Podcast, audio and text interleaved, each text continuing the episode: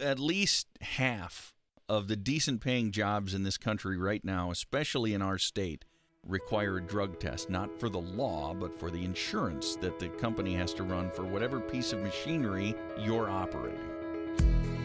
Welcome back to the interview podcast on the Wine Milbank Podcast Network here in Milbank, South Dakota.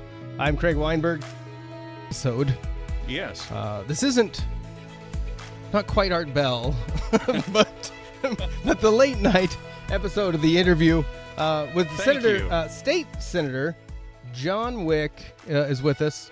Um, you last week, I think it was, you reached out and said, "Hey, we got something big coming down the pipeline uh, regarding COVID nineteen uh, funding for uh, businesses and nonprofits and such."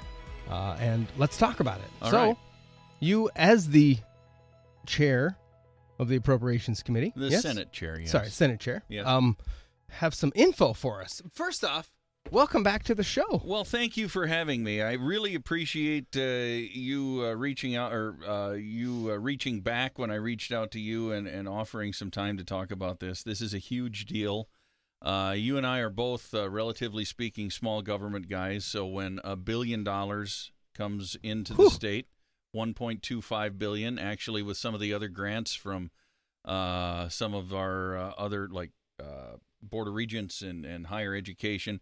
Uh, there's a total of 1.4 billion dollars that has come into the state from the federal government, and uh, we've had to uh, make sure that we have the bookkeeping done correctly to spend that money, and then we had to, as a, a legislature, the governor reached out to us and said, uh, you know, we'd like to. Uh, uh, work together and uh, implement a few uh, plans to spend the money properly. So we uh, dug through the guidance. Of course, when the federal government hands out money, Mm-hmm. there are always strings attached. No. Yes. So with the uh, guidance, there's eight pages of rules and 16 pages of frequently asked questions. So you have to dig through the entire guidance and our frequently asked questions. And just for a little backstory, obviously this uh, the CARES Act passed uh, earlier this year, and it's been a while, and people were wondering, well, why didn't you uh, act right away? Well, first of all, the guidance was changing daily. Mhm. Uh, there were all sorts of rules that, that just didn't make sense, and people hadn't interpreted them very well. And then finally, when the guidance started changing less regularly, uh, we sat down and, and, and dug through everything and, and thought, well, this most people in the back of their minds, whether they said it or not, was thinking this this whole COVID thing was going to be gone by July, August, Easter. somewhere.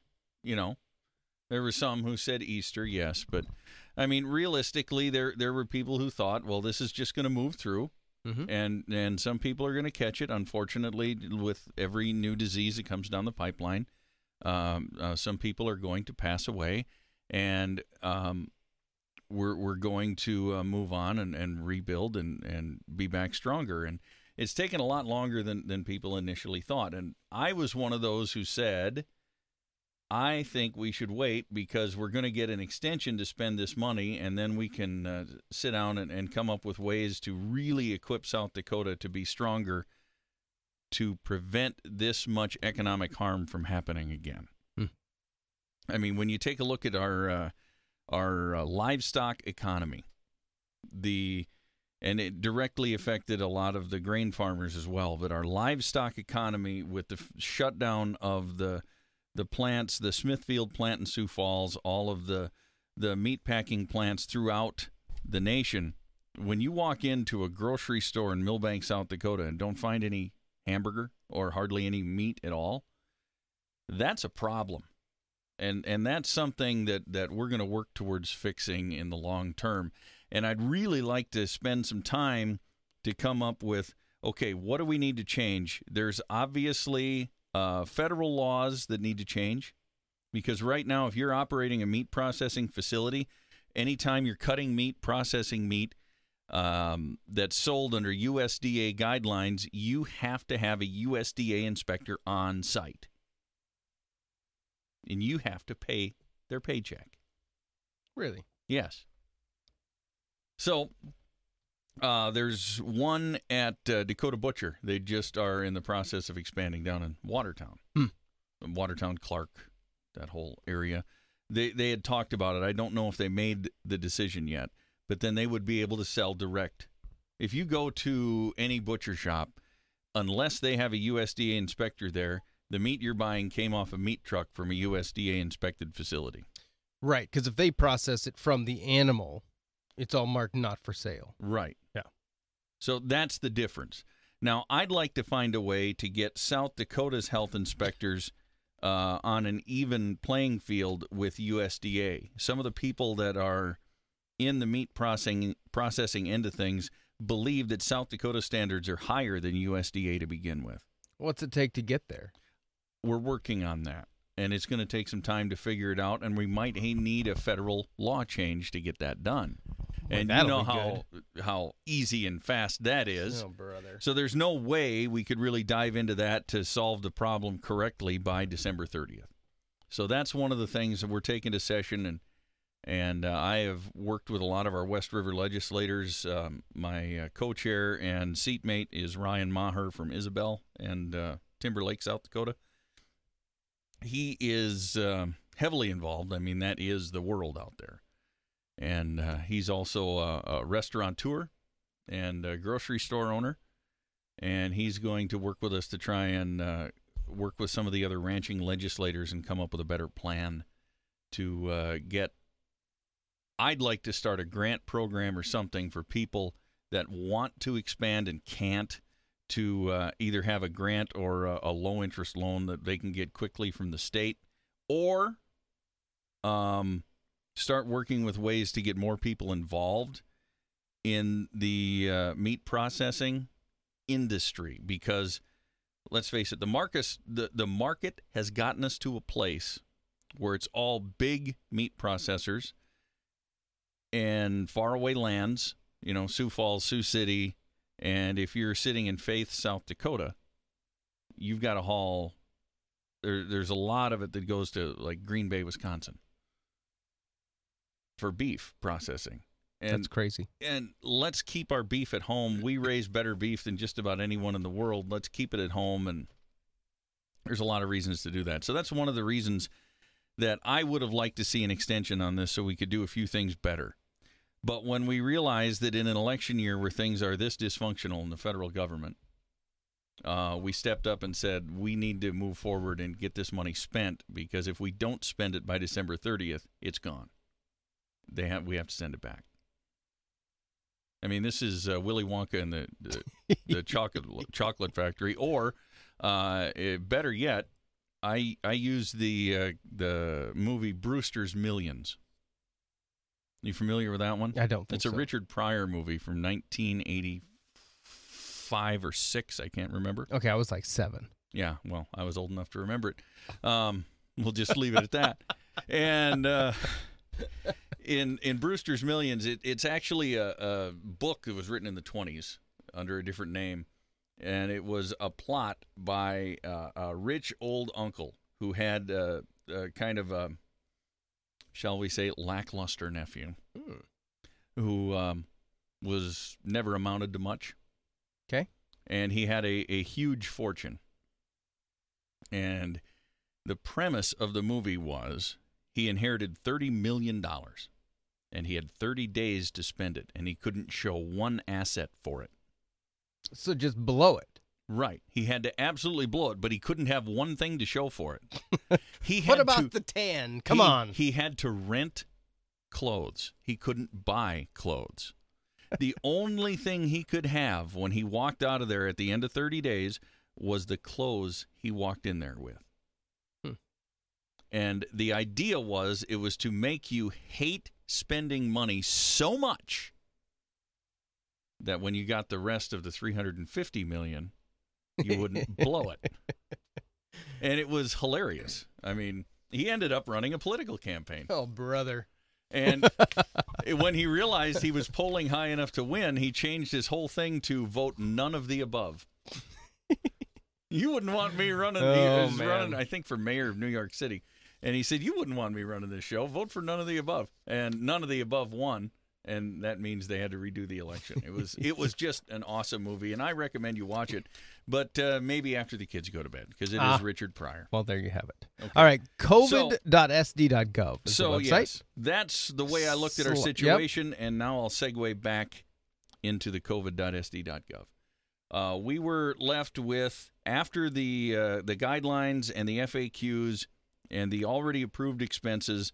Uh, we were looking at about 597 million dollars remaining of the 1.4 billion dollars that weren't already committed or spent.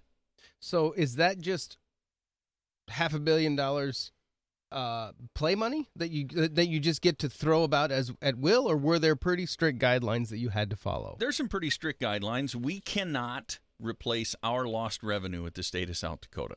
Gotcha. We cannot replace lost revenue in the city of Milbank, and we cannot replace lost revenue in Grant County. We can replace lost revenue in small businesses with some sort of a small business plan, a small business relief package. Was that stipulated? Like what that plan needed to look like to be No. appropriate? No. It was that so was a so it could have been a first come area. first serve. How much you need up to a limit? All right, here you go. I mean, it could have been that simple. It could have been that simple. well, come on, let's do that. We did. That's basically what we're doing. And at uh, uh, roughly noon today, uh, we we got the website live, and everything is going right now to where you can go on to covid.sd.gov and apply. And uh, there's 400 million dollars set aside for small business. Now remember, this has to balance. We can't just go wee and hand out 597 million dollars and realize there's nothing left for hospitals or uh, nonprofits or uh, startups or uh, uh, other community-based healthcare providers or acute care hospitals. So um, we had to lay out a budget for the rest of the 597 million dollars. Hmm.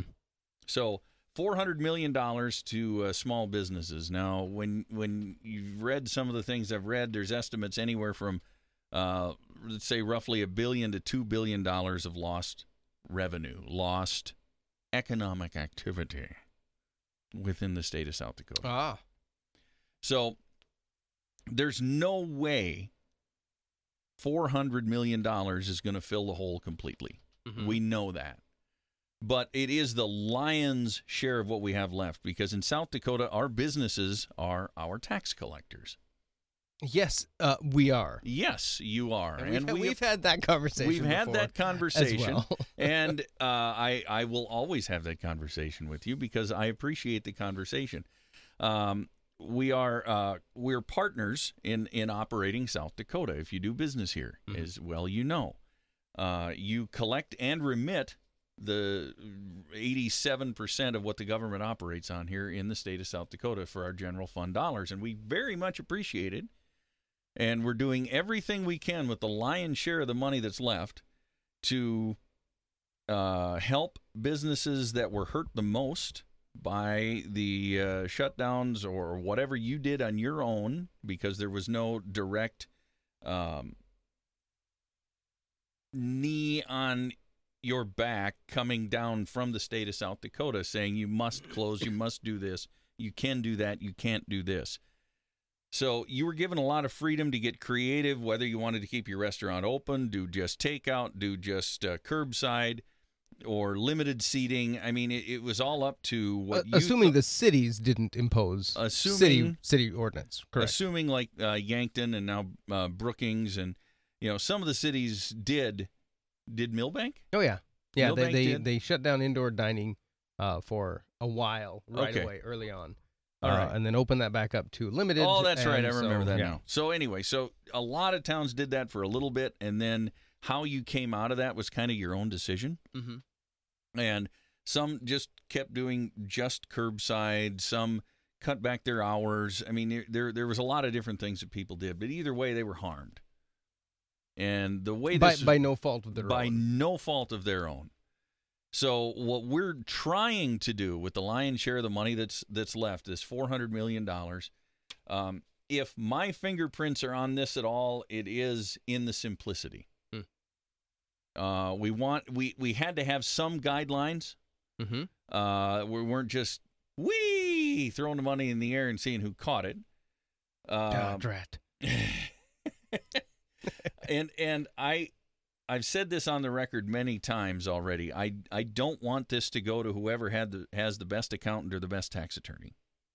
I want this very simple. So it's uh, cash flow 2019 minus expenses versus cash flow 2020 minus expenses uh, and then subtract any federal grants, not loans you have received. So and, you, and that would primarily be uh, the PPP, the PPP Paycheck Protection Program. and uh, the most of the the other SBA type loans uh, would be not considered for this against this 'Cause would they not are- count against it. It's a loan They're- you have to pay loan, back. Correct. Yes. So if if you borrow money to keep your business open, I don't think that should count against you.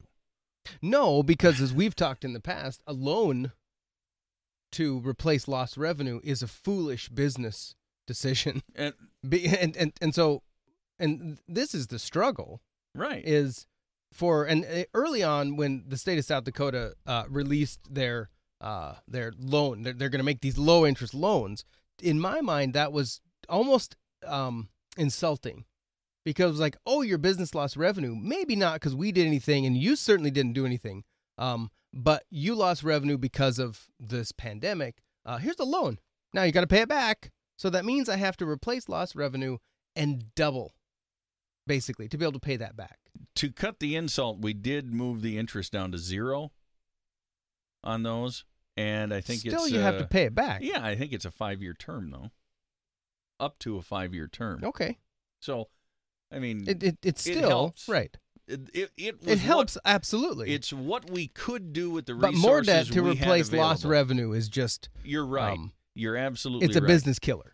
It's what we had available that day. Correct. Now that this is available, these are not loans. And this is finite dollars, This meaning is finite dollars. when it's gone, it's gone. when it's gone, it's gone.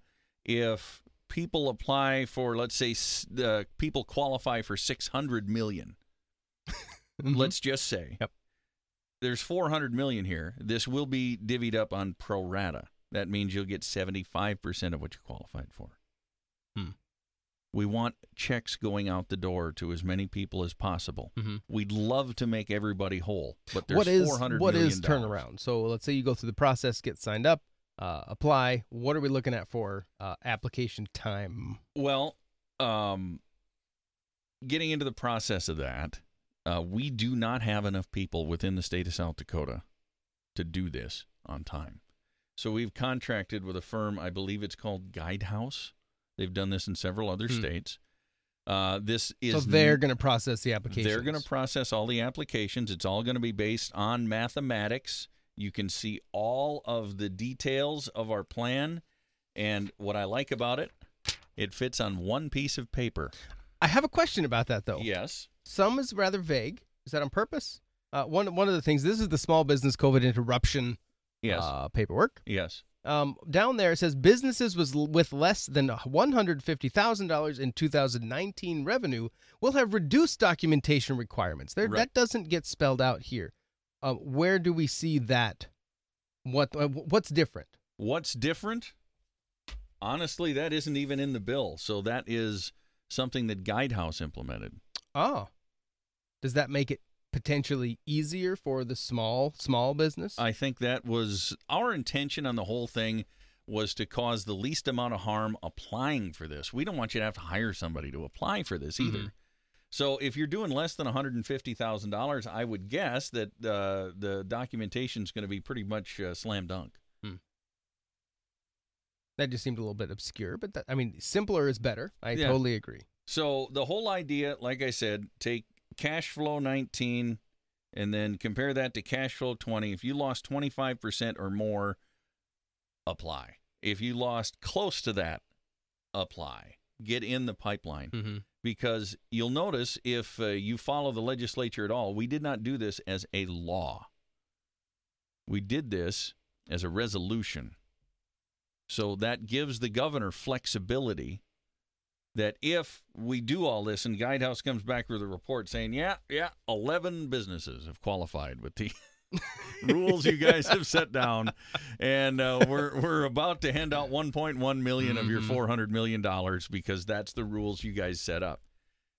Without bringing the entire legislature back together, we can tweak the rules a little bit and make sure that the most people get help that need it. That's why we did it as a joint resolution. Is there uh, are there any safeguards to keep uh,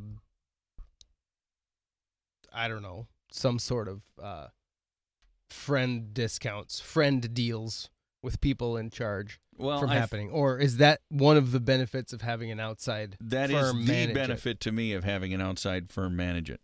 Um, of course, anytime you're working within the political system, because we had the governor's office of economic development uh, deal with those uh, zero interest loans we did on veto day back in March. Hmm. Um, there was all sorts of well, the governor's uh, donors seem to get all the money, and that wasn't what happened. It, it was just people with the money ran out really fast. We tried to get it out there really fast, and it ran out really fast. Hmm. And it wasn't the governor's donors who were favored; it was whoever could apply first. Well, obviously, the people who are interested in politics are paying attention. are paying attention and applied first. And that's not cool. That's not the way I wanted this. That's why I'm here. I don't care what your political party is. I do not, let me look right into the camera. I do not care if you're a Democrat, a Republican, a Libertarian, if you uh, have a religion based on flying kites. It doesn't bother me what you do or who you are. If you were harmed by COVID 19 in your business, we want to help you. Please apply at covid.sd.gov. Can I make it any clearer? That sounds pretty clear to me, Well, that's the way I want it to be. and that's good. I appreciate you, and, and th- that is the main reason we wanted to go live with this. right. Um, so, So share this out. Absolutely, share this Share with your this. friends.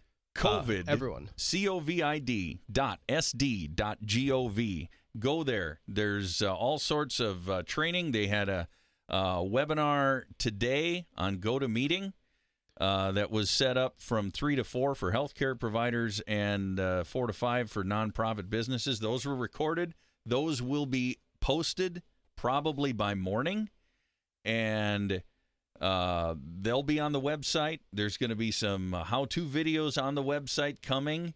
Everything got thrown together. Now, remember, a week ago tonight, I was still driving home from getting this, or Monday night. I'm sorry, a week ago and a day ago, I was still driving home from getting this implemented. And here we are, less than a week later, and the program is live on the internet. the The applications are done. The contract's been signed. And that's one of the things I think is absolutely beautiful about South Dakota compared to our federal government is we are nimble and able to change quickly, which is exactly the definition of nimble. Well, and and I I want people to know also that you reached out for this spot uh, October 6th Yeah. at two. You were still there. That's still in. You were in Pierre Yes. at 2:34 p.m. when you requested this time. So yes. I appreciate that you thought of us. That's wonderful. Well, And- I absolutely want to make sure we have every avenue possible to make sure everybody knows. I know you've got 1,200 followers, and if uh, uh, even five of those own businesses and uh, were harmed by COVID, we want to help you. So please sign up. COVID.sd.gov. Excellent. So there's also the the nonprofits. Mm-hmm. If you operate a nonprofit in South Dakota, there's 40 million dollars allocated to nonprofits. There's a Are, hun- are, are those rules just different? I mean, they, they must be. Same basic guidelines Mhm. with a few words changed to fit the nonprofit world slightly better. Okay. Um, it it's got to be uh, in South Dakota. You you got to you're not going to grab the grant and close the doors. Those kind of basic rules that are laid out, Mm-hmm. and you have to show a 25% reduction in donations or increase in expenses uh, in 2020 compared to 2019. And then if you did a startup, we've got $10 million set aside for startups. What? Uh, I mean, what's the criteria for a startup? Uh, startup is not in business in 2019. You can you can have started anywhere between. Oh, I'm gonna miss my days if I don't pull this up and put it in front of me. Oh, now it says your your Ah, Safari is not connected to Regis- the internet. Registered with the Secretary of State or Department of Revenue between September 1, 19 uh, and June 1, 2020. There it is. Okay. So that is. Um, uh, we had questions on this. I was on with the uh, Brookings Chamber today at 11 o'clock on another uh, Zoom meeting that is broadcast, and you can go to the just Google up the uh, Brookings Chamber, and there was some really good questions that were asked there, and that was one of them. Is uh, well, I registered my business in April, but I didn't start serving until August. Well, apply, get in the pipeline, Yeah. see if there's uh, there's something we can do to uh, help you out. And uh, if you bought a business and you don't have you know the complete books, just what they gave you to see if the business was working or not, Mhm. turn them in. You know, apply with what you have, and uh, we'll do our best. There's going to be an audit of this, so we, we've got to have some basic documentation. I mean, the federal government is going to want to know that we followed their rules, and that uh, I believe the taxpayers should know that the four hundred million dollars we handed out went to people who deserved it, and were harmed by COVID. Because, I mean, that really is the criteria. Yeah. Is whether COVID caused disruption. Right. I mean, it's uh, like I said, pretty simple. So Awesome. How long did it take to uh, to get this put together and pass through? And were there any was there any pushback in the process of writing it and getting it implemented? there was a lot of pushback, um, and it it just depends. Now, a, a good friend of mine uh, named Earl, I'm not going to put him too much on the spot here, but uh, I, was, I was explaining the situation to Earl about some of the pushback we got from other legislators. And he said, Well, that's just pretty obvious because uh, they've always signed the backside of a paycheck and never the front side. and th- there were some legislators who wanted to limit the size of the business to a million dollars of maximum revenue because they wanted to help the smallest businesses. Well, there's a lot of small businesses that if you're running a restaurant and you have more than 40 seats, you're going to blow through a million dollars gross in a year, no problem. Well, and that just seems kind of silly to limit that. I mean, and now maybe uh, net you could put a limit on that. But then you're getting into your amortization tables and Mhm. all that, and I didn't want to have the, any part of that. So we're going gross revenue. So we went with an SBA number. SBA has different numbers in different categories, but as you look through the SBA website, one number kept popping up more often than not, and that's thirty-eight and a half million dollars. Okay. So that's the maximum gross revenue you can have to still be considered a small business in this program. Okay. And Sound th- fair? that that's based on a, a the SBA. based on SBA numbers. In some industries, it can go up to 70 million Hmm. and still be considered a small business. Some industries, they go by number of employees. Well, now we're getting into a whole lot more accounting than I want to do on this. Yeah. So let's just pick a number that's pretty common in SBA nomenclature, and we're just going to go with 38.5 million on the high end. How much of this is um, a honor system with the applicant Uh, you're going to have to as far as the as far as the data submitted goes? the data submitted. It, there's got to be some supporting documentation, is all it says. So Again, that's pretty pretty wide open. I Yeah. mean, do they define what that is? Um, they do I say on- they. I, mean, would- you you you're part of this. we laid it out that we wanted just cash flow and Mm. whatever you needed to prove cash flow. Um, we were vague on that on purpose because we wanted to make sure we didn't ask for one wrong form Hmm. that would go into this and then you needed another form letter number whatever. So we, we left it a little bit vague and somebody else asked me about this early today. I said you know we're legislators. We come up with the idea. We bring in the administration to administer our ideas. So we laid this out and I believe uh, the the governor's office, especially Bureau of Finance and Management, has uh, bent over backwards to get this done. Uh, the commissioner of the Bureau of Finance and Management and I have been texting all week. Um, she's uh, absolutely incredible, and uh, she's uh, put a lot of time into this and and got everything worked out with uh, Guidehouse. There were a couple other people who uh, who uh, put in uh, a bid to to do this, and they were by far and away the best, and they've been operating in a couple other states already. So um, uh, they're pretty sure they're they're going to do a great job on this, and they uh, work well within the rules. They've already set up a call center. Uh, that number is 605 937 7243 if you have any questions. And that number is also posted on the website and the lovely small business flyer that you can download at covid.sd.gov. So that's the main reason I'm here. There's also community based healthcare providers.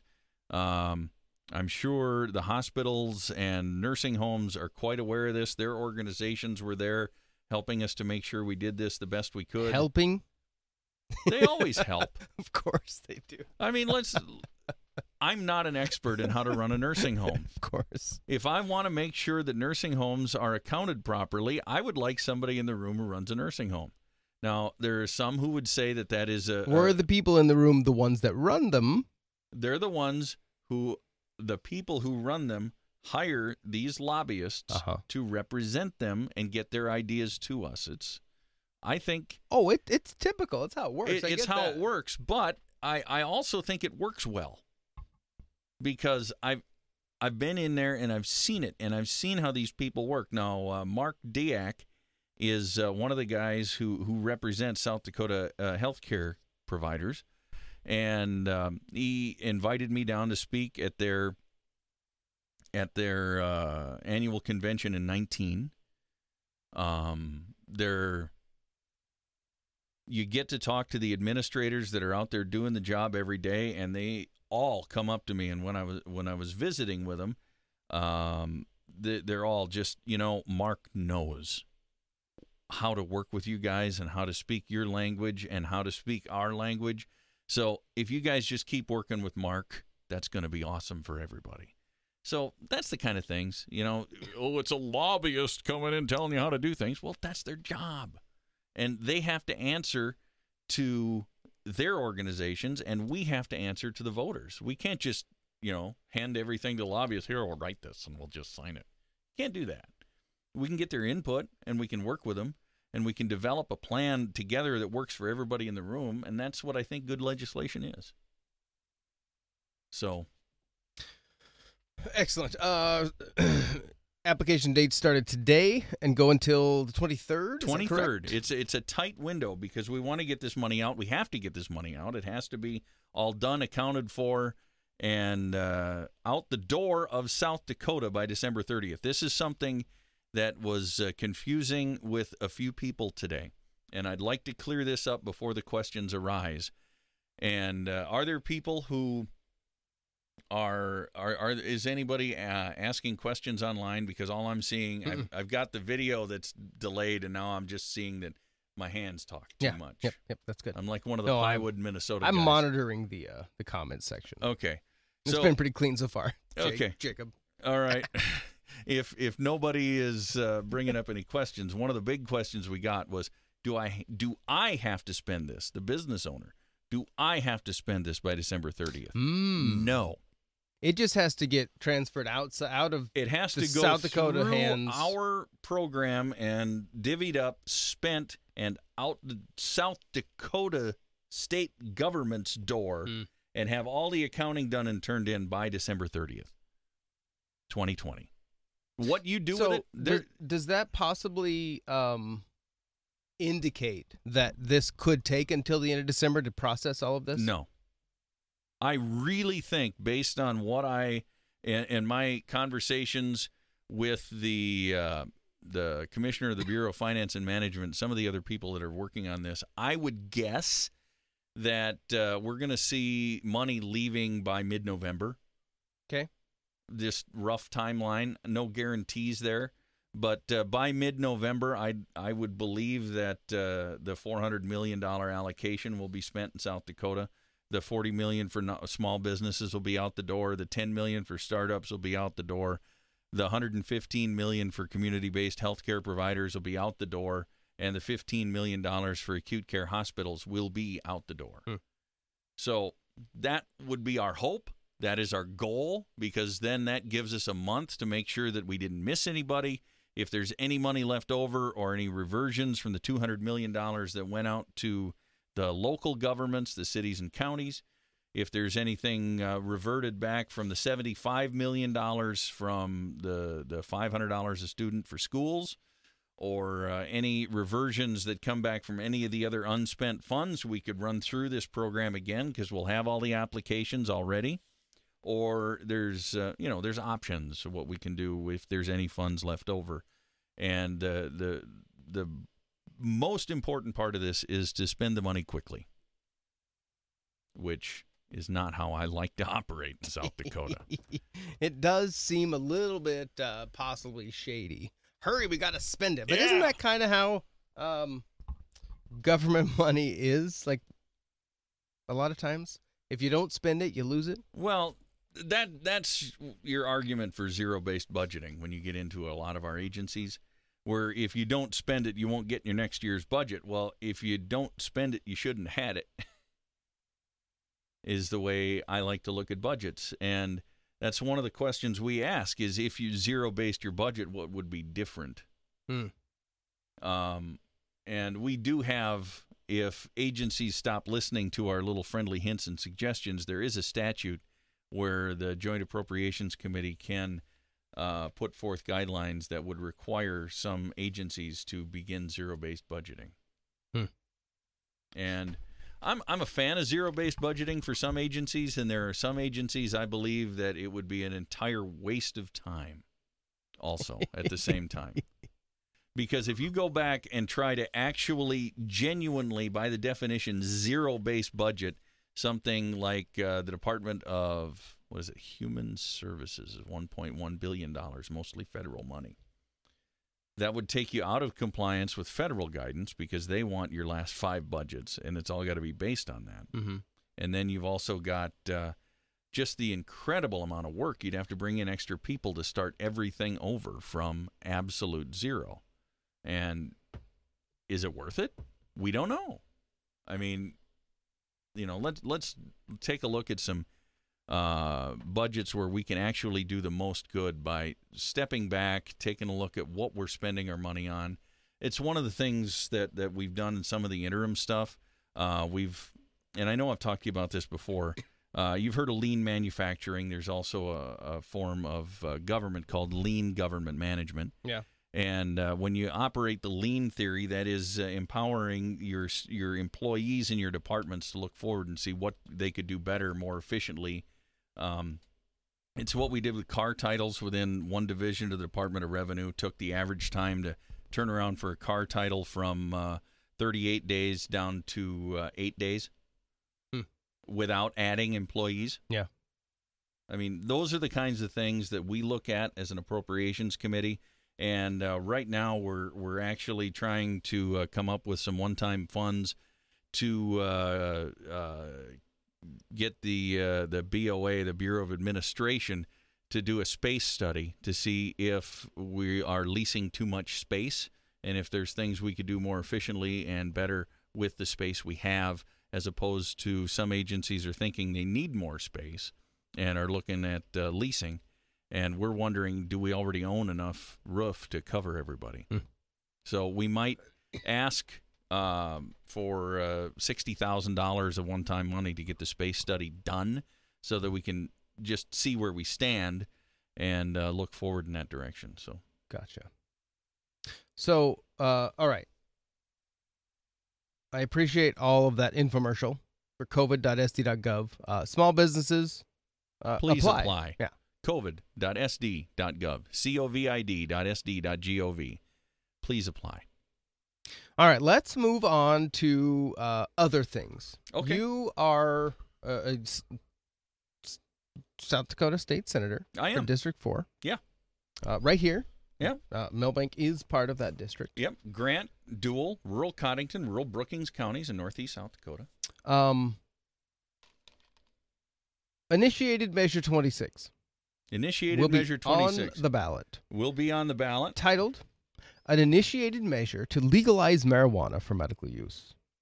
There's also a constitutional amendment A That is horrible. I'm going to tell you right now. an amendment to the South Dakota Constitution to legalize, regulate, and tax marijuana, and to reg- and to require the legislature to pass laws regarding hemp as well as laws ensuring access to marijuana for medical use.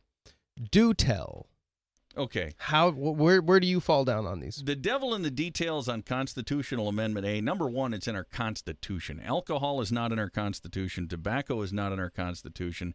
I do not want marijuana in our Constitution. Okay, that's the that's your ten thousand foot overview of that. But if you get into the details, Uh, just, just a side note, I'm noticing I'm, I'm uh, on sdsos.gov uh, forward slash elections, voting, assets, and blah, blah, blah to get Right. to this pamphlet. Uh, the te- There's a comment here. The text of this amendment is seven pages long. right, and if you go through that, it tells you a minimum number of plants you can own. You have to own at least four plants. You mean you're required to? Required. No, if you're a South If- Dakota resident, no. you are required to own marijuana? If you have marijuana at all, you have to own four plants. oh, one's not enough. Right. Well, what if one dies? Maybe two die. Come on. So it's horribly written, number one. It, it, it's like they didn't take the break for the Snickers, okay? Is is the implication that it was written by those who might benefit most from this? Okay, that okay, the Snickers thing is a joke, okay? But it, it's horribly written. It was put together. Sorry, my bell's my bell's broken. That's all right. it, it, it was put together for not South Dakota, and they they missed a lot of things. Now, because it's a constitutional amendment, we can't fix it in the legislature. It's directly in the Constitution. If they did make a mistake on this, it has to go before the voters again because it's in the Constitution. So they didn't change when when the attorney general you know they send these uh, these these things to our LRC the Legislative Research Council which by the way if you'd like to get something put in our constitution or a ballot measure that's free. We pay for that in the legislature. You can send it in to our Legislative Research Council and our staff of attorneys and code and law writers will help you get that in a form that fits within our con- our constitution and within our laws in South Dakota and they will offer suggestions, but they will not demand you do things one way or another because they are completely nonpartisan and they don't take a stand on this. So, if uh, they would have listened to our LRC, they would have had some changes that would recommended that that would have made this not absolutely completely a hundred percent horrible. Now back to the length of these. I just looked down initiated measure 26, Yeah, the measure to legalize marijuana for medicinal use. right. This text of this measure is 26 pages long, Uh huh. containing 95 sections. How hard is it to say legalize it for medical use? Well, you see, I believe that this is an incremental step. Any place that has seen medical marijuana legalized within eight years, there's some form of uh, some form of recreational marijuana legalized. So, do you not see? I I guess I don't know. Do you not see the value in the possibility of a huge influx of tax revenue? No, I see. Uh, You'd rather tax all the internet sales. Well, obviously, I've already done that. Uh, the other side of that is I view it as increased um, unemployment, increased Medicaid, increased disincentive to work for the simple reason that at least half of the decent paying jobs in this country right now, especially in our state, require a drug test, not for the law, but for the insurance that the company has to run for whatever piece of machinery you're operating.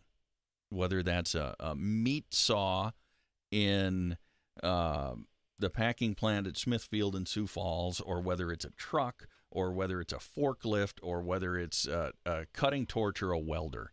The insurance company of the place that operates the business requires a drug test. If you don't pass the drug test, you don't get the job. You don't get the job, you're on unemployment, you're on Medicaid, you're you're living you're not living a full life. You're not able to contribute and put your stamp on life. So if we're allowing more people to use a drug that will disqualify them from work when we're already even in the middle of the pandemic where there are still some people unemployed because they can't go back to work because of pandemic related reasons or, restrictions in some towns we're still at less than 5% unemployment in South Dakota. We need people to come here and work. And if we're going to legalize a plant or whatever uh, drug that comes up that's going to disqualify more people from doing those jobs, it is completely um, counterproductive to what we're trying to do in South Dakota to increase our economy what about just decriminalizing it rather than legalizing it? And are those different? Be- because then, then what happens if you decriminalize something, then the cops aren't involved, and uh, a business can set rules that would uh, limit use of that in their business. Insurance companies could continue to uh, require drug testing. So then that might self police, wouldn't it? Well, it also removes a tool that our law enforcement uses very effectively to try to get some of the big dealers.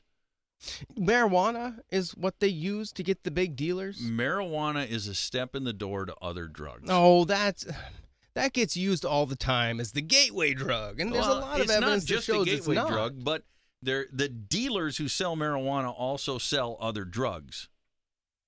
And if we can get them on a marijuana deal, so it's a gateway. and try to keep. Of course, it is. It's a gateway for the dealer as well as it's a gateway for the consumer. And it there's some people who don't go up. I mean, there there are a lot of people, and they're great people who uh, can go home after a hard day of work, drink a beer. It's the one beer, and they can move on with their lives. And it and there's some people who come home, drink a beer, and it turns into 22. That, so, that so if someone people. if so someone goes home and smokes a joint, now again, I th- this is merely for conversation. yeah, that's fine. if someone goes home and smokes a joint, yeah, um, and the next day they go to work, yeah, there is trace of that in their system that, that a drug test would show. But are they affected long longer term than alcohol? I don't know the answer to that, and I'm not going to pretend to give an Shouldn't answer to that. that matter? Well, Since alcohol kills a whole bunch of people, it causes a whole bunch of abuse. It causes tons of turmoil in the home. Why don't we ban alcohol like we ban? we tried that. Okay. Read your history. That didn't work. People also smoke marijuana. I know. So why? So why? Why don't we just Well, decriminalize already. it? But let's just decriminalize it. hey, the government says it's illegal. That should have ended it, right? So if the federal government said it was legal, what would South Dakota do? That changes a lot of things, doesn't it? Perhaps. It might, because that would make your insurance companies move to an acceptable level. Until then, right now, it is zero. Federal law, So- zero. You're claiming then that Colorado, Oregon, California, Washington, If Donald Um, Trump who picked else? up a pen, uh, well, right, those states did that. So uh, Right. is your is is the your claim that those insurance companies, um, people are just losing their jobs all day long Mhm. because the insurance companies say you can't do it? yeah, Is there evidence of this? yes. I'd love to see that. Oh, I will gladly bring it up to you. Excellent. So, It, it, it just seems to me that the alcohol kills a ton of people, and alcohol causes lots of problems. But we don't care because There's a lot of tax revenue generated from alcohol sales. No, there isn't. Oh, y- of course there is. There isn't. really? Really? Really? South Dakota, let's see, our our uh, uh 20% maybe on the top end has something that touches alcohol. And the direct budget of the uh, the bulk alcohol tax is 30 million dollars a year. That's your uh, alcohol uh, your your basically your your state stamp like it is in tobacco, but it's not quite the same. According to the interweb, which is always true, Yeah. ballotpedia.org says according to the United States Census Bureau in 2016. So okay. Mm-hmm. Uh, South Dakota collected 1.75 billion dollars in tax revenue. Overall, done. That's it. How much of that was alcohol? How much of that was fuel? Direct? Oh, 1.75. No way. Is that wrong? No, that's Really? wrong. We collected.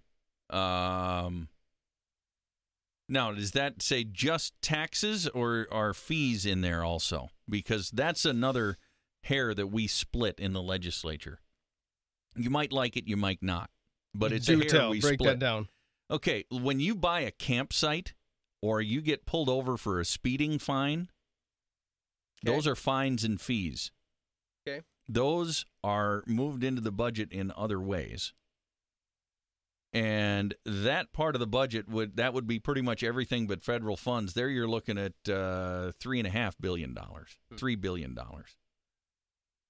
So how much of that is alcohol? I have no idea. Uh, I would say direct sales of alcohol. We have the alcohol tax split out in our budget. I can pull that up for you if you want to stall for our friends on Facebook for a minute. I can pull up the, the exact number for you if you if you can hold on for a minute. I'm I'm just intrigued with the idea. Now, I again, I'm I'm I not. know I'm you're not. not I'm, I'm, I'm poking you- the bear here, You're, which you're is doing fun. A, you're doing a great job of being a devil's advocate and preparing me for tomorrow night because tomorrow night I have to go debate in Ooh. Watertown. Ooh, where, when, and A how? and how can people watch it? Uh, they have to be in the room.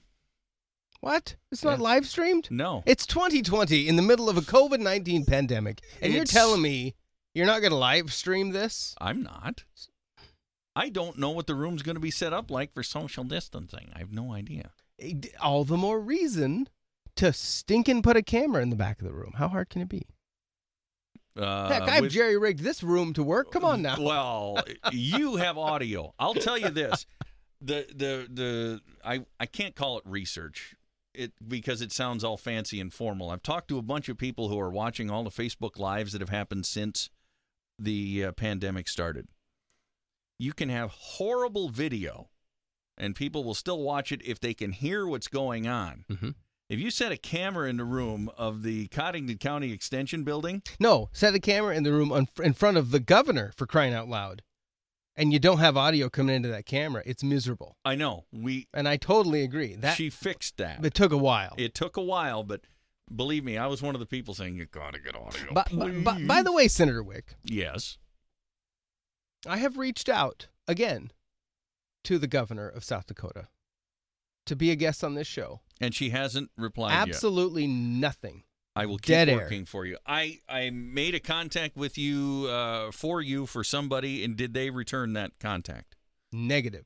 Okay, that person is no longer there. Well, there you have it. But I reached out about three weeks ago Uh, who did via you reach a, well, out I, to? okay. The only thing that I have is the social medias. Oh no no no no. Well, no, let's no. do it then. Come on, connect me to the right people. we need to hear the governor on this show. We will. I I will send that email right now. Fantastic. Thank you. All right. Because I mean, Governor Noem, we would love to hear from you. Um, our our our people on this show that listen to this show um, Well, I Heck, wish I knew Senator how to run this Rounds- has been on. Yeah. Congressman Dusty Johnson was Yeah, on. he did a great job. Heck, I had uh, Senate candidate Dan Ahlers on just a couple days ago. That was fun for Yeah. you. So we uh, uh during the political season, we like to have as many politicians as possible uh, right. come on the show. I really wish I knew how to run this iPad. I, I will leave the mail up in the corner so I can send that We'll before I leave. All right. So you are uh, so off off of the marijuana. Okay. I mean, Uh, I mean, it's there there's another thing on the ballot, and that's gambling too. uh, gambling in Deadwood. Sports, betting. Sports betting in Deadwood. It would be statewide administered through Deadwood. And remember, anything we allow in Deadwood, we allow on our Native American casinos in South Dakota. Uh, say that again. Anything that's allowed in Deadwood by statute in our Constitution, I should say, by Constitution, anything that we allow in Deadwood has to be allowed in our Native American casinos in the state. How do how does the state of South Dakota have any say in the Native American casinos? That's another one of those fine lines I don't know the answer to. But I'll tell you this. Because if we have a say in their casino, we I'm not we you have a say say in their casinos. How come you can't stop the roadblocks? That is a question that is above my pay grade. I honestly don't know the answer to that. I think we're able to stop them, but that starts a whole nother debate that really degenerates quickly. But within It the seems state like of you South wouldn't be able to Dakota- have it both ways. But whatever. Within the state of South Dakota, if we allow it in Deadwood, we allow it in our Native American casino. So if uh, one, uh, we did go through something uh, when I first got in the legislature, first got in the Senate, about uh, allowing craps and roulette in Deadwood. That automatically added it so it could be at Dakota Sioux, Dakota Magic, whatever. Uh, tribes are registered with the state of South Dakota for their gaming. So how did Deadwood get so much control?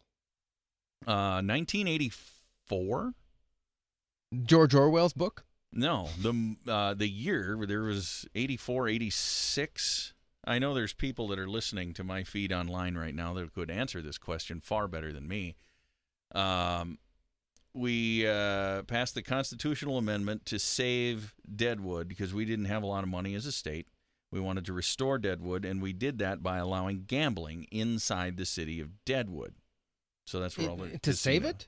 That's the a certain percentage of the money has to go to the Deadwood Deadwood Historical uh, Preservation Fund and Tourism. tourism. So, oh, that wasn't somebody texting me, but you're welcome to if you know a better answer than what I'm giving. Thank you, Facebook. Um, this is the way I understand it. If it's wrong, I apologize in advance because I don't know everything off the top of my head, and I don't know how to run this Apple thing in front of me. Because You know, you can blame I it on the lack of technological advancement. I operate real fine. computers and paper. and paper. I like dead trees. But uh, yeah, um, there were there's a movement in uh, Yankton to try to revitalize downtown Yankton and allow a, uh casino district in Yankton as well, and that uh, did not pass through the legislature. So uh, they're going to work on that in a different way to uh, try and get that on the ballot and get that into our constitution. Whatever we allow in Deadwood, we would allow in Yankton, and that's going to just uh, continue the discussion. See well, how it's a I good just thing there ain't danced right brothels. around that That's one? nice. You're tiptoeing well. I am tiptoeing around that. John Wiik's a ballerina. I'm. Uh, what is a male ballerina called? I don't think it's a ballerina. I think it's a Ballerino. ballerino. I have no idea. I don't know I either. apologize to anyone that knows. um, this is the interview podcast. Um, you are uh, on the ballot in about three weeks. Uh, you could go vote tomorrow if you wished. Uh, Early voting can- started September 18th in South Dakota. Well, there you have it. Um, why in the world should you get sent back to Pierre? Well, I'm.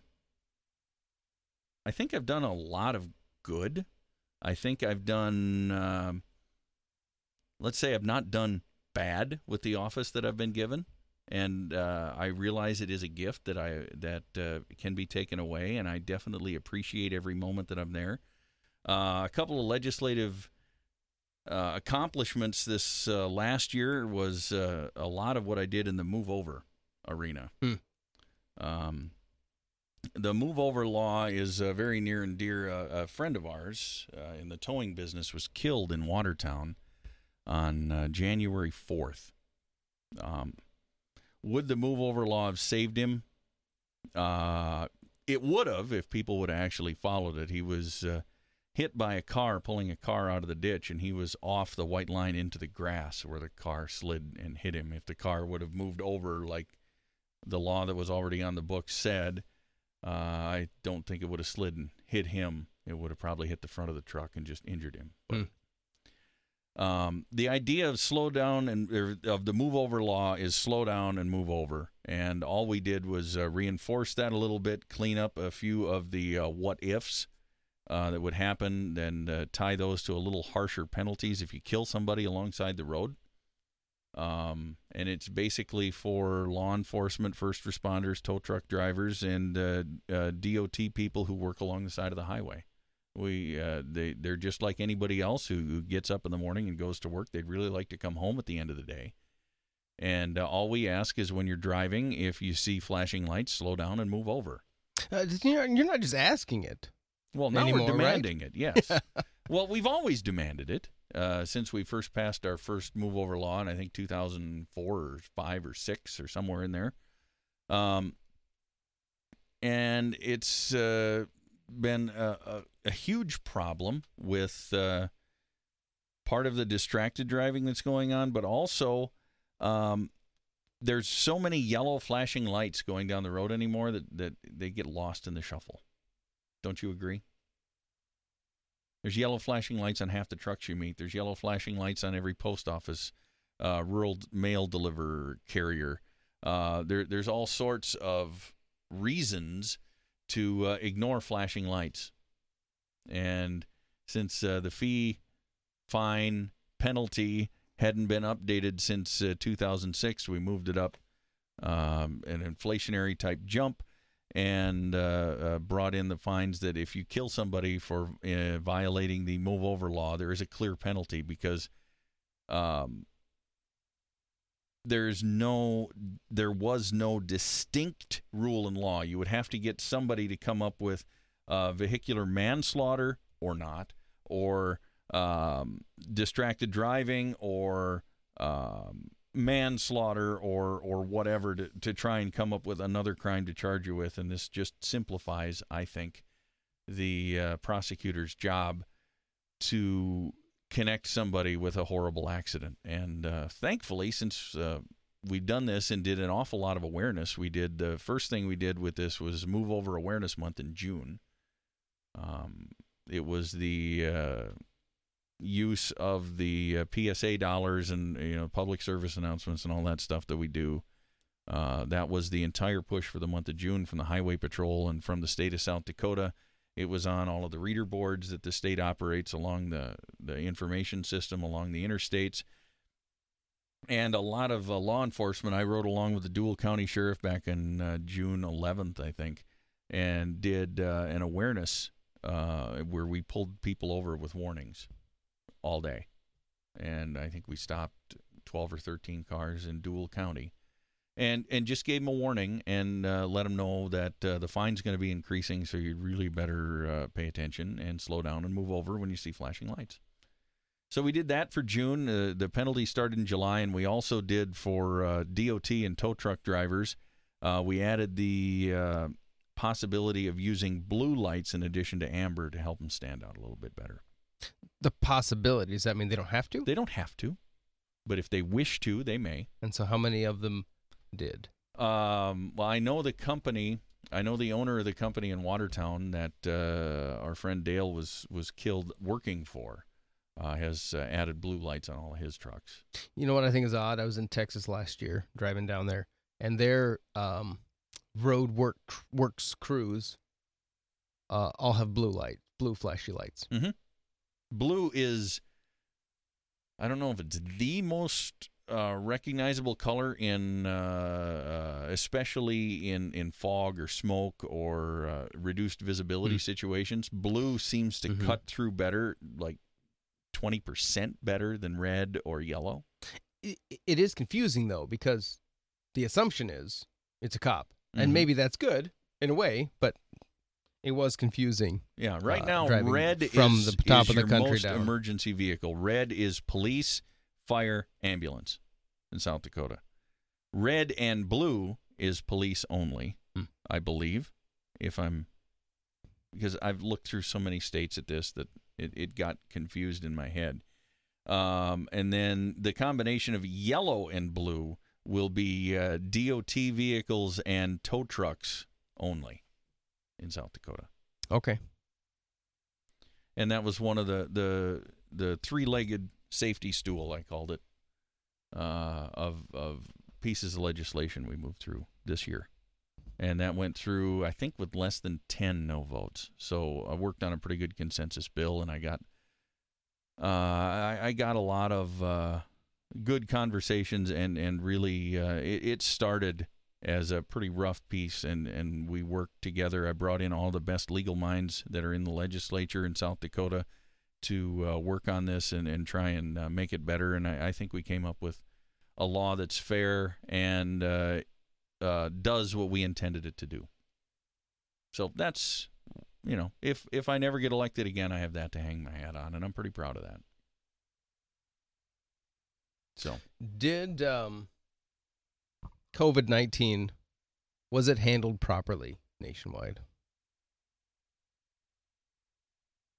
Well, I think uh, some of the uh, East Coast governors that put uh, COVID 19 patients in nursing homes, that was really bad, really uh, uh, not well thought through. And I think it killed a lot of people unnecessarily. Um, in hindsight, that's always 2020. And we don't have the answers to all that going into it. Remember back in March when this all started, about March 17th, right around St. Patrick's Day. Um, some of the first reports are you get it, you're dead. Um, we got to shut everything down. We don't know what this is. We don't know how it's spread. We don't know if it's aerosol. We don't know if it's uh, uh, can spread through. Uh, uh, remember, it lives on surfaces for eight hours. No, it's two hours. No, it's ten hours. No, it's three weeks. Nobody knew anything. So a lot of people made a lot of judgments in you know flying blind. And uh, the one thing I will say, did South Dakota handle it right? Not everybody is perfect, but I will say when you stick by your principles and your guidelines and your constitution and your basic freedoms, you've done it as well as you can. Does government in America have the right, shall we say, authority, the legal authority to close private business? Now you get into the whole licensing discussion. Oh, you mean if they have the right to license a business? If they have the right to license a business, they have the right to close a business. Hmm. Think about it that way. So if you give up the right to grant a license for what it, what you do for a living, you've also given up the right to perform under that license. When I started in radio in 1980, good goodness, what what year did I start? 1986. You still had to have a license from the FCC to operate a microphone that worked into a transmitter. Wait, to talk. Yeah. For your voice to go out, you had to have a license. You, you had to operate the transmitter at all, even if it was you were just pushing buttons. You had to have a uh, a radio operator's license. I still have mine. Is it valid? No, or no. just like it's a, No, it's a that- plaque? that was Is it like your dollar number one? Yeah, it's something like that. It's uh, I keep it in my first Rush Limbaugh book. Um, That's the way it ought to be. because it, it's just uh, another, thankfully, a piece of history, and and that's one thing that uh, we've started on is is going down to deciding, do you need a license? Oh, what did we deregulate? We um, another uh, uh, uh, uh, the tattoos, but they're not tattoos. The the little bit of the ah, I can't even remember what it's called. The needling stuff. A tattoo that's not a tattoo? Yeah, I, I can't remember what you call it. The the the it's it's done with needles. Yeah, that's what that's called a tattoo. It, it, no, but it's not a tattoo because there's no ink. It's it's a needle. It, it, it- Acupuncture? no, No. It, I know it's not. It, it, I can't remember, but we uh, deregulated part of that so that you don't need all of the licensure to uh, to do that. And I, so I you don't even deregulated the, the non-tattoo tattoo, right. and that deregulated the need for a license to talk into a microphone over the air. No, no, that uh, just another example Ah. of something we did here in South Dakota. Mm. And we allowed midwives to create their own self-governing thing. That's just been recent. Yeah, that's recent. Which, when I moved to this state, was shocked that it was a crime to operate as a midwife in South Dakota. Well, we fixed that. I voted for that. That was a deal that uh, we did. I think I was still in the House when when that passed through. Hmm. Was that 2016 or was that 2017 when I was in the Senate? I don't remember. The years kind of run together, well, especially because it, was seems like yeah. 2020 has already been three or four years long. Come on. this uh, this podcast not sponsored by Diet Coke. No, Although if they if, if they're listening, if they're listening, he would gladly take your money, and he would drink a Diet Coke the on pro- every podcast. the product that used to contain cocaine. Right. Fantastic. and we got rid of that. we did. well, Senator John Wiik, um, anything else you have to say before we uh, wrap this late night? No, I'd just like to thank you for the time to uh, talk about the COVID. Um, if you have any questions about the small business, the healthcare, the nonprofit, the startup, please go to covid.sd.gov, covid.sd.gov, and all the links are there. Uh, everything came online today. There's going to be more information, more help. And uh, don't forget the uh, call center. Just download one of the uh, PDFs on how to do this, and the call center will appear uh, with the phone number of 605 937 7243 for the small business. There's other call numbers for the other portions, I believe. I haven't downloaded those to make sure. But uh, all I'm asking is uh, if you're in doubt whether you qualify or not for your small business, please apply because, uh, like in the worst case scenario, yeah, we found 11 businesses that qualify. We're going to send out 1.1 million dollars. We can change the rules. I mean, we we can do that pretty simply because uh, we wanted to be nimble. We wanted to be uh, to to make things go easily, and we wanted to make this work for as many South Dakotans that uh, own businesses and uh, run our show as possible.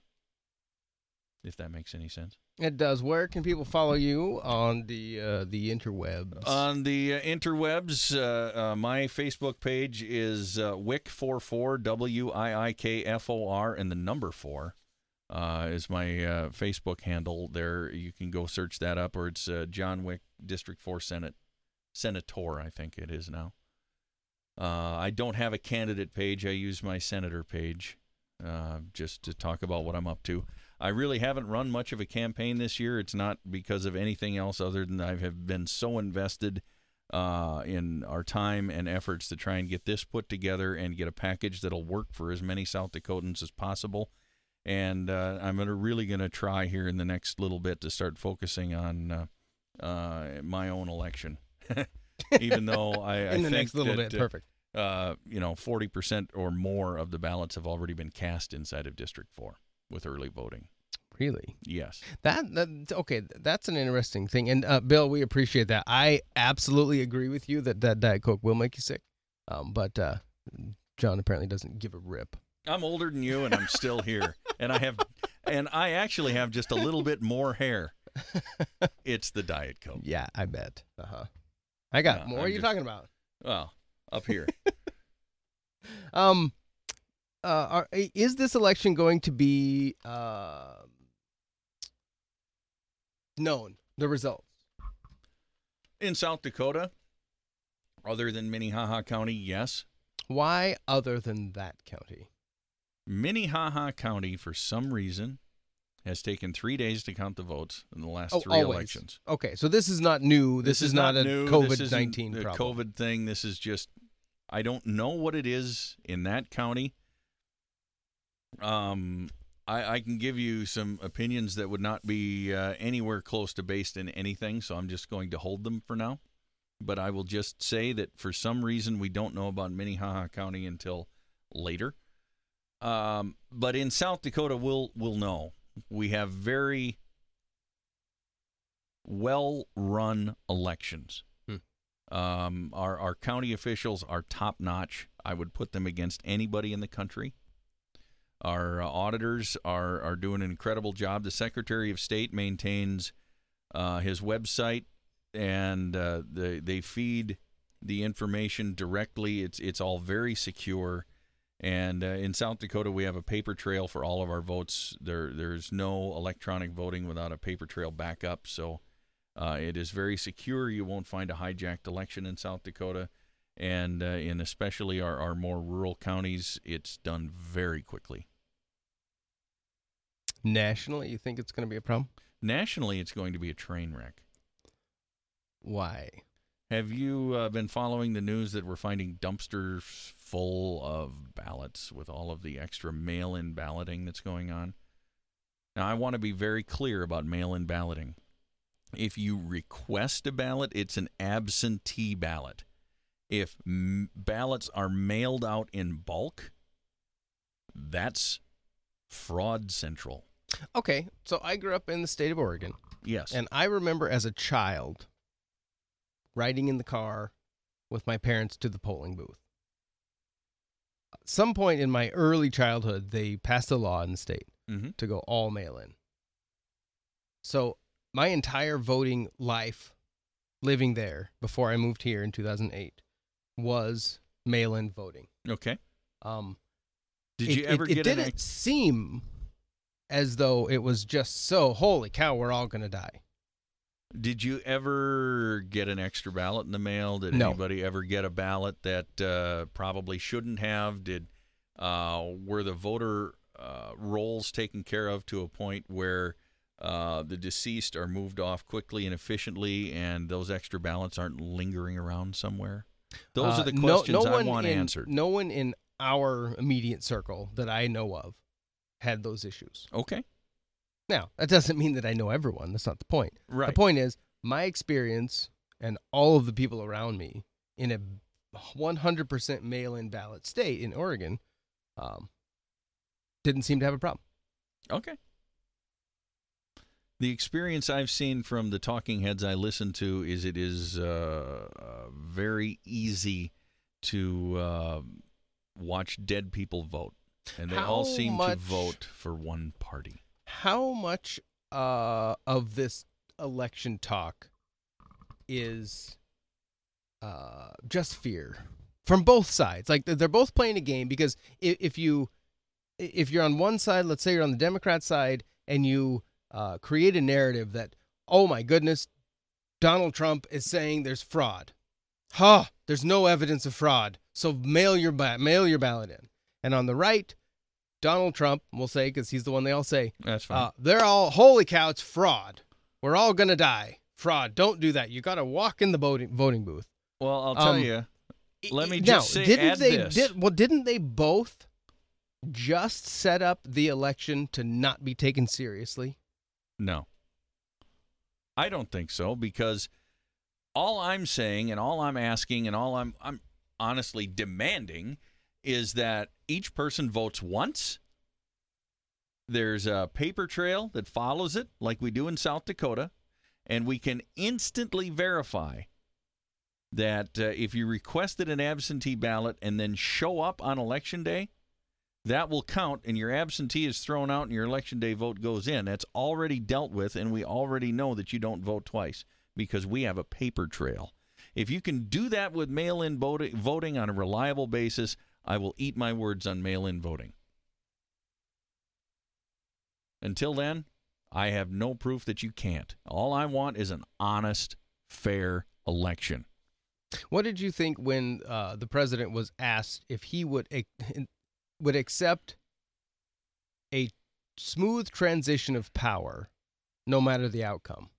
That was a, a Fed. That that that question was designed to give a response that they could turn around in an editorial that Trump is ready to go. Trump is ready to admit defeat and move on. Trump will never do that because he is a New York real estate guy and they'll never admit defeat. so they were trying to feed him a premise that he would never agree with and I would have done the same thing if I were him. Did Did you think it was a, an inappropriate question? Yes. What are you going to do when you lose your election, John? It, it seems to me very similar to the old "When did you stop beating your wife?"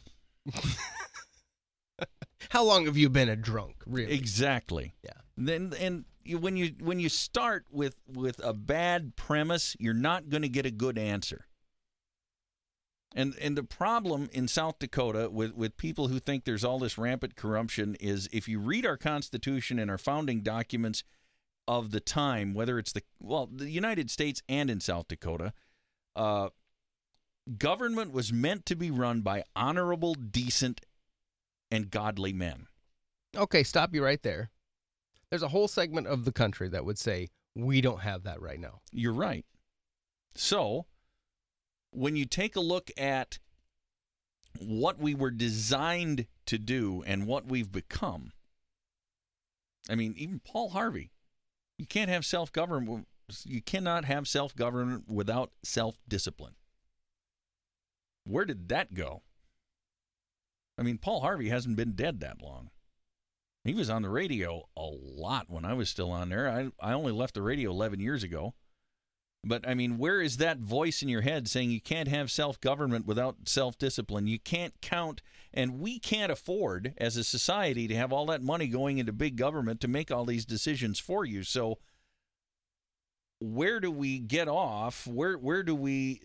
How did we step off this train of of self government without the self discipline of of realizing that we need honorable people, or at least people who are going to do what they say they're going to do uh, and, and not lie through a whole election and then show up and govern a different way than how they ran. And then, uh, you know, not talk about how they want to govern and, and, and dodge all of the most important questions. If you're going to ask me what I think of the Minnehaha County Auditor's race, I'm not involved in that. And I'm going to dodge that question because I don't know all of the details about it. And I'll tell you that to your face. But if you want to ask me about what I want to do as a senator in District 4, if you ask me an honest question, I will give you an honest answer. And that's the way it should be. And that's the way I want to maintain myself. And that's the way I encourage people around me to maintain themselves. Who determines what's an honest question? Do you or the the, the questioner? If you're going to hand me a premise of, like I said, when did you stop beating your wife? I'll determine that's a not an honest question right there.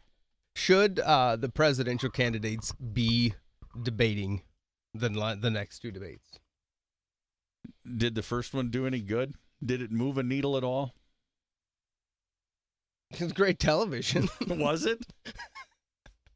For a minute. Uh, well, I mean, yeah, a lot of people watch dumpster fires when they come up to. Hello, but... it's called YouTube. I know. It's called the nightly news, 24-hour cable. Well, I uh, I don't this is going to put me out of touch with people and I will lose votes. I do not watch television anymore at all. Oh, oh there's the headline right there. There it is. There it is. um, is Joe Biden going to win? No. Why? The Gallup polling organization puts out a poll at the bottom of their uh, their their poll the one of the last questions is who do you think your neighbor's going to vote for? Okay. Or who do you think is going to win in your area? And that has predicted the winner of every presidential race that Gallup has ever done. And that was Trump 56, Biden 40. But if you look at the top of Drudge, which has in the last 12 months has changed has hands. changed drastically yes. in in just its i mean drudge, the drudge report is a headline writing website. That's all they do. They Yeah. link to stories and write headlines. The top of it shock poll. Shock.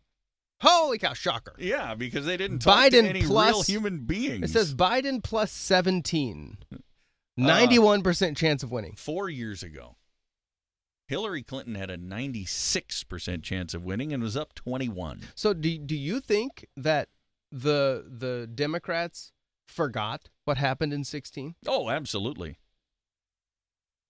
i i really think that They are so confident in what they think they are and what they think they've built that they are are not grounded in reality. And there's unfortunately a lot of Republicans that are the same way. There there is very little reality inside of Washington D.C. I'll just leave it at that. Because they're in a bubble, perhaps? Yeah, they're they're in their own little bubble. There, nobody there ever ever ever ever has to worry about not having enough money. If they don't have enough, they'll just print it or or write the check and see what happens. Um, everybody who works for the government around them. I mean, the the richest five counties in the United States of America are counties around D.C. That's wrong because that's where all the money is.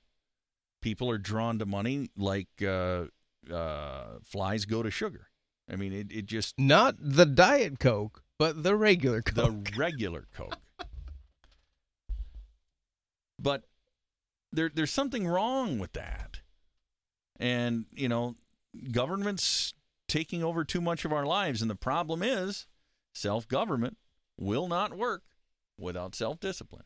Should the social medias be censoring uh, dissenting opinion on um, COVID 19? That's a business decision Do you think that's a business decision? of Facebook. Yeah, we're still using it. We're on it right now. We don't agree with a lot of the decisions we're making, but we're still using it. We haven't come but- up with our own platform but to if compete we with them. if we start espousing uh, opinions that they don't hold, I already have quite but, a but, few of them. but specifically when it comes to vaccinations, specifically the COVID vaccine yeah, or anything COVID nineteen related, a lot of times if you say those words, if you if you tweet those words, uh, gone. I know. I, I did a post about COVID when we first passed this. Mhm. Three people viewed it. Three. Three. Three. Because it had COVID in it, they held it up. Well, we won't be putting that in this one. COVID. COVID. You said it a lot. We, COVID. we can't use the, the website. COVID. COVID.sd.gov. Please go there. But maybe it's because I'm here to help because I'm from the government. Yeah, nice try. um, the should the uh, Republican held Senate be, uh, in the words of the Minnesota Public Radio, which I did listen to today, be And you rushing, stayed awake doing it. That is an achievement. be rushing through a Supreme Court nomination. There's a vacancy. Okay. Well, uh, my opinion on this is I believe that uh, this election is going to end up in the Supreme Court. What is more dangerous to the country? Uh, 6 3 decision that's a decision that we have to live with, or a 4 4 forever mess that's going to drag on and on and on and on, not knowing who won. Think about that for a minute. Well, if it's potentially a 4 4, Or, or if it's four Th- four, then it's gonna be a five 5-4. Okay, it'll be five four.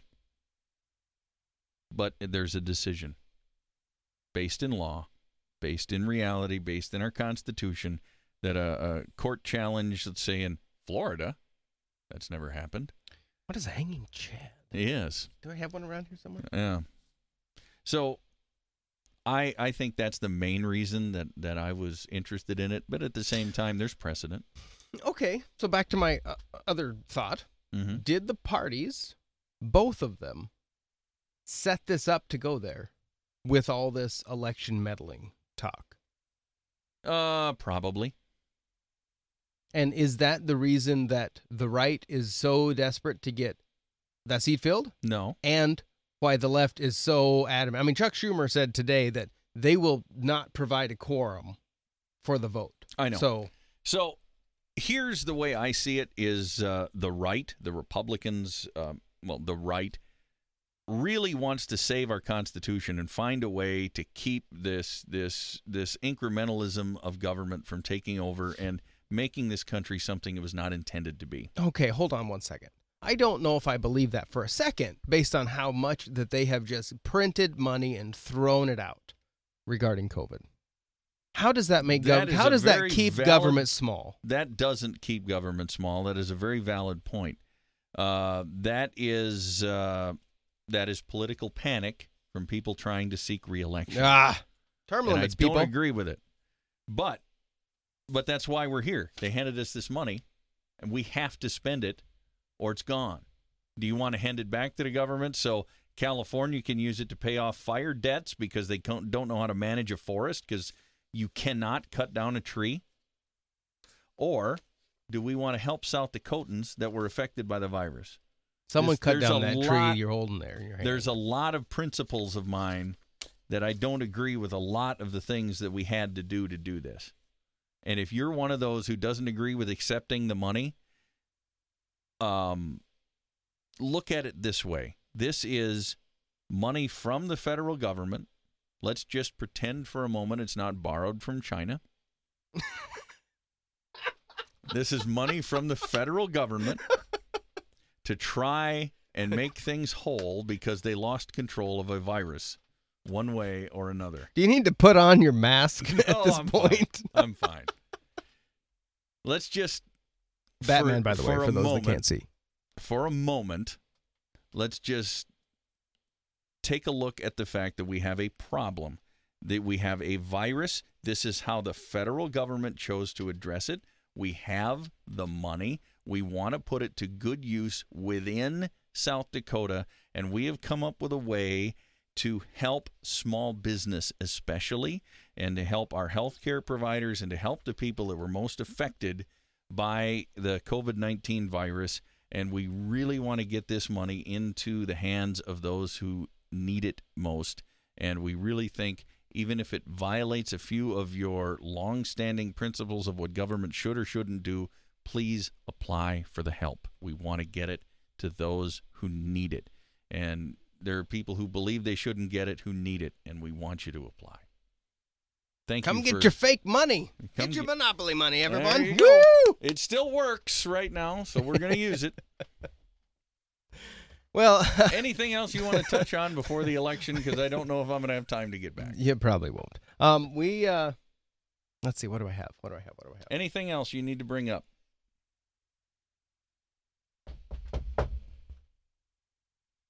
No, Okay. I mean probably, but I yeah. I mean, there, there's a million There's a things, million things we could talk that, about. that we could talk about, and we could go on forever. And I really enjoy my time here. Thank you for allowing me to come back here and, and talk about the COVID and anything else you wanted to bring up. Because uh, anytime I ask for time, I know I'm going to get, you know, this. I really wish you were a mainstream journalist because you ask honest, reflective questions. That's why I could never be. Because Most- you it probably can't happen. And, you, you and- don't fit an agenda. You don't fit a cookie cutter. We need to push this agenda today. And there's probably I've, I've met a lot of reporters in my life, and I'd say you're among ten people that are are genuinely honest about wanting to know the truth about something or somebody, and I appreciate that. I really do. Well, thank you. I appreciate it. My, my my goal is to give everyone that sits over there, or on the the Zoom, depending on where they're at, uh, the opportunity to actually speak, un unfettered. Mm-hmm. And I've managed to do it without uh, embarrassing myself or you. So for that, I thank Good you. job. Excellent. Well, uh, it, it is getting late on this. Uh, I, I was gonna try to play my um my Art Bell music, but I just can't find it. So Oh. you'll just have to imagine. For those of you not in wasted your life listening to He- he crystal did- he- radios in the middle of the night. Uh, George Noory does that show now, doesn't he? Yeah, I think he's Because Art Bell passed there. away, I believe. Art Bell passed away when I was still involved in radio, and uh, I'll tell you the amount of time driving late at night before satellite radio. Oh man, Oh, Yep. Art Bell kept me awake. absolutely. listening to UFOs and and Wolfmen and and if you had and and that's the thing Art Bell and I'm not comparing you directly to Art Bell but he was also an open-minded honest journalist and there was nothing off limits with Art Mhm. Bell. Yeah. Well, which is why he got. I mean, he got all the crazy. Uh, the, Call ali- him the crazy, alien I mean- people, big, a lot of Bigfoot. If Uh, I'd but done if I'd done been abducted by the UFO, I'd want to tell as many people as I could. So Art Bell, I'll tell you, Art, it's the scariest moment of my life, Art. I will tell you though, if you want to get an insight in some strange activity, uh, you need to look up David Paulides. That guy has some won't. but thank you. insane uh, documentation on people going missing in very strange ways. To the point where at one point he was uh, talking to, I, th- I think he was trying to interview a sheriff, and then the feds got involved, the FBI, and then they stopped talking to him. Oh, would that be like uh, 56 people who have mysteriously uh, committed suicide near Hillary Clinton? Just curious. Asking for a friend. I don't know. I don't know if that's Asking for a friend. All right, this is the interview podcast. I think we should call this one Yeah, tonight. we'll call it right there. Uh, Senator John Wiik, you are up for re-election. If people like what you've done, um, like I always say on circle this show, the box next to my uh, circle the circle or yeah, circle color the, in the That's circle. a great idea. Tell them to Color do it wrong. Good no, choice. No, sorry. Color in the circle next to my name is what I was trying to say. It's late. Color in the circle much. next to my name. I Mm. believe I'm first on the ballot. How much did that cost? Nothing. Luck of the draw. I don't win much.